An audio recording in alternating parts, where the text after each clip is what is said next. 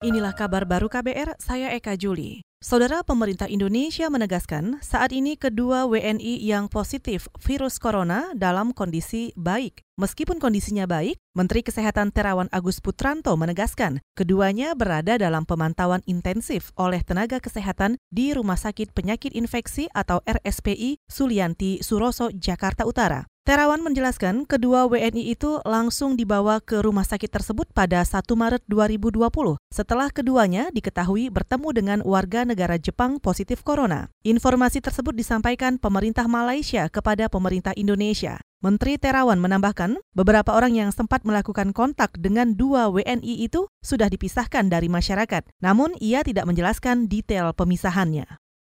Saudara pemerintah Indonesia menyiapkan lebih dari 100 rumah sakit untuk menangani penyakit corona. Presiden Joko Widodo mengatakan rumah sakit itu dilengkapi ruang isolasi dengan standar yang baik. Kita juga memiliki peralatan yang memadai sesuai dengan standar internasional.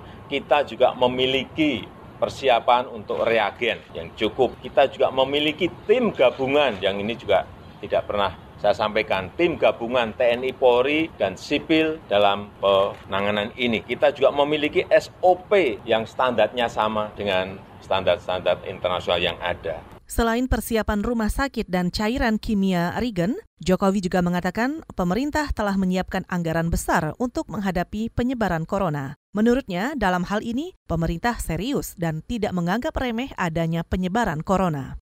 Kita ke informasi selanjutnya. Bank Indonesia mengendurkan kebijakan makro di pasar keuangan, khususnya nilai tukar dan pasar surat berharga negara atau SBN untuk menangkal dampak virus corona dalam perekonomian dalam negeri. Tak hanya itu, Gubernur Bank Indonesia Peri Warjio mengatakan Bank Indonesia juga melakukan langkah intervensi pasar valuta asing di pasar spot untuk mendongkrak rupiah yang sempat melemah akhir pekan lalu.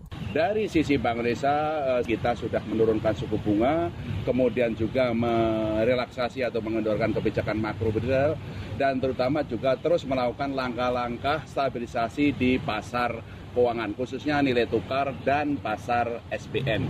Uh, kami terus melakukan uh, yang kita sebut triple intervensi.